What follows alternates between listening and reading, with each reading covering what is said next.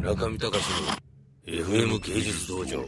さあさん。は私はそうですねやっぱりさっきの入江さんと同じになっちゃうんですけどもあのやっぱり制作するための時間がもう私ものすごくかかるタイプなんですね。でやっぱり自分でこうある程度時間を作ってその中でちょっとコツコツやっていかないとできないタイプなんで社員になっちゃうと、まあ、タジーさんとかを見てるとすごいやってるしあなんか両方できてていいなと思うんですけど私すごく不器用なのである程度時間を区切ってこの期間だけやっぱり海外機さんはそこをあのスケジュールを組ませていただけるんでそれが本当に今自分のペースに合うかなと思って助っ人がいいなと思ってなるほどはいやってるんですね。今じゃあ逆にあの松橋さんがやってる自分の芸術とは何ですか？自分の芸術っていうのはそうですね。私あの一応子供にすごく興味があって最初子供と美術をあのつなぐようなことがしたいなって高校生の時に思ったんですよ。ででも自分があの教育をするっていうこととかっていうのはなんか洗脳とどう違うのかが分からなくなっちゃってそれで教師になるのは無理だなって自分で思ったんですよ。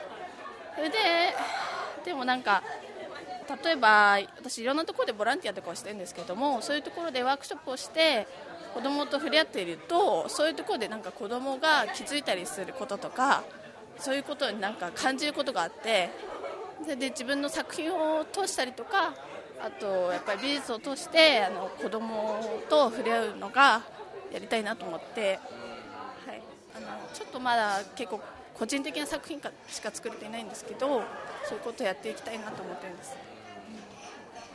どうして感極まってきたの今？すぐ泣いちゃうんですよ。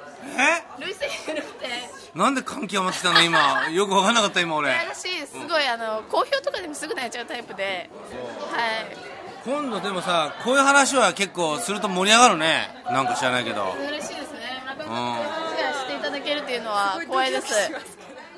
俺大谷さんからずっと避けられてるじゃん。目合わせるとなんかすぐこうやって小田さん AB 型だから。大谷さん大谷さん。ねあの大学院受かったの？そしたら。はい。あああそうですか。大谷さんはあ今掃除やってますんで。もう全然全然ダメなの。ま、ま、松橋さんはね前ねちょっとだけ話したけどでもな泣くのは知らなかった。泣くね。泣く。今自分の未来像を話したら泣き始めた。